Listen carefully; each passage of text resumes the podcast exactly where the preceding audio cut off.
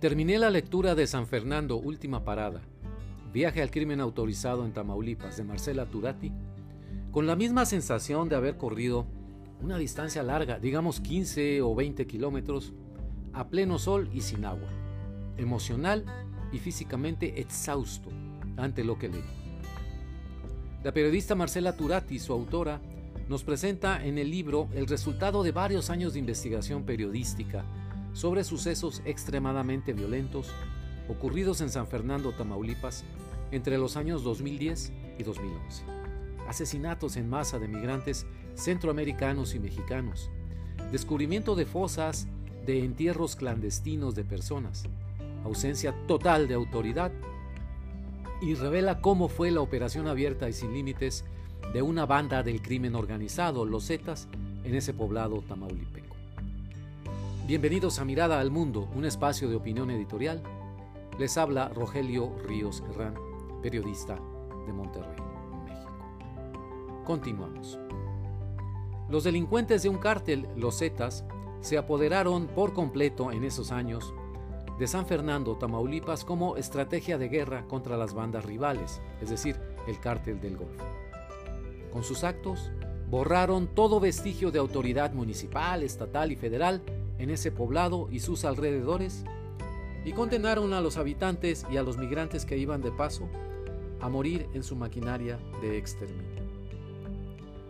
Marcela, la autora, abordó esa historia, no desde la perspectiva estrecha de la narrativa gubernamental y la cobertura mediática de boletín de prensa, al contrario, lo hizo desde las voces y relatos, los testimonios y el acompañamiento a las familias de los asesinados y desaparecidos que se encontraron absolutamente indefensos y vulnerables ante las autoridades que debían ayudarlos.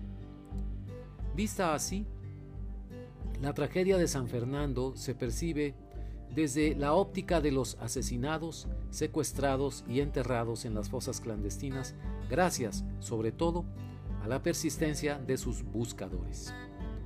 No puedo dejar de subrayar, estimados amigos, el tamaño del esfuerzo de Turati para lograr un trabajo periodístico que vierte en este libro monumental, lo llamo así monumental por su extensión y por su valor periodístico, bueno, vierte en este libro monumental de dos maneras ese trabajo periodístico. Primero la de quien da voz a las víctimas. Por otra parte, la de una periodista que nos ofrece su bitácora de trabajo riguroso, como una lección viva para los jóvenes periodistas.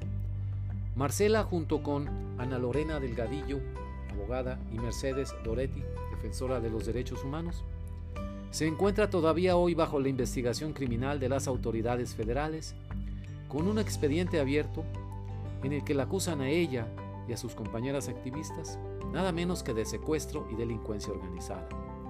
Como bien lo explica al final de su libro en el capítulo El tomo 221. La cito textualmente. La averiguación en nuestra contra sigue abierta. Quienes lo hicieron saben que al desenterrar la verdad, desde el periodismo o las ciencias forenses o la defensa de los derechos humanos, se exhuman también evidencias, las complicidades que permitieron esas muertes, las huellas dactilares de quienes impiden que esas víctimas vuelvan a casa. Hasta aquí la cita textual. El periodismo de investigación, agrega Marcela, en este país donde la justicia no existe, muchas veces cumple la función de comisión de la verdad en tiempo real. Al comentar el libro en un evento reciente que hubo en la Ciudad de México, el escritor Juan Villoro dijo que calculaba entre un 25 o 30% la escritura propia de Marcela en el libro. El resto del texto correspondería a los testimonios de familiares y mujeres y hombres buscadores recopilados por ella misma a lo largo de varios años, viajes peligrosos, y un trabajo por momentos detectivesco para localizar a las personas. La autora cedió su voz a los que no la tenían. Todo ello le provocó a Turati un desgaste emocional profundo. Así lo confiesa ella y como tal lo percibo en la lectura de su libro. No puede haber distancia emocional ni frialdad analítica después del huracán de visitar las morgues, casas funerarias y sobre todo las fosas clandestinas con montones y montones de cadáveres.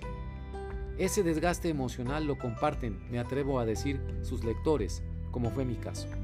Quizá en algún escrito posterior nos comparta más extensamente Marcela, a manera digamos de ensayo o de memoria, los recuerdos y emociones de su viaje a uno de los extremos del periodismo de investigación, aquel en donde se pone en riesgo la vida misma. Por lo pronto amigos, veamos en San Fernando, última parada, no solo un reportaje excelente de Marcela Turati, como nos tiene acostumbrados, por ejemplo en, en los que publican la revista Proceso, sino un libro de muchos autores y múltiples voces que encontraron espacio y audiencia, incluso desde las fosas en sus páginas. Así que gracias Marcela, y de acuerdo contigo, hay que echar luz a estas historias para que no se repitan. Nos vemos en la próxima.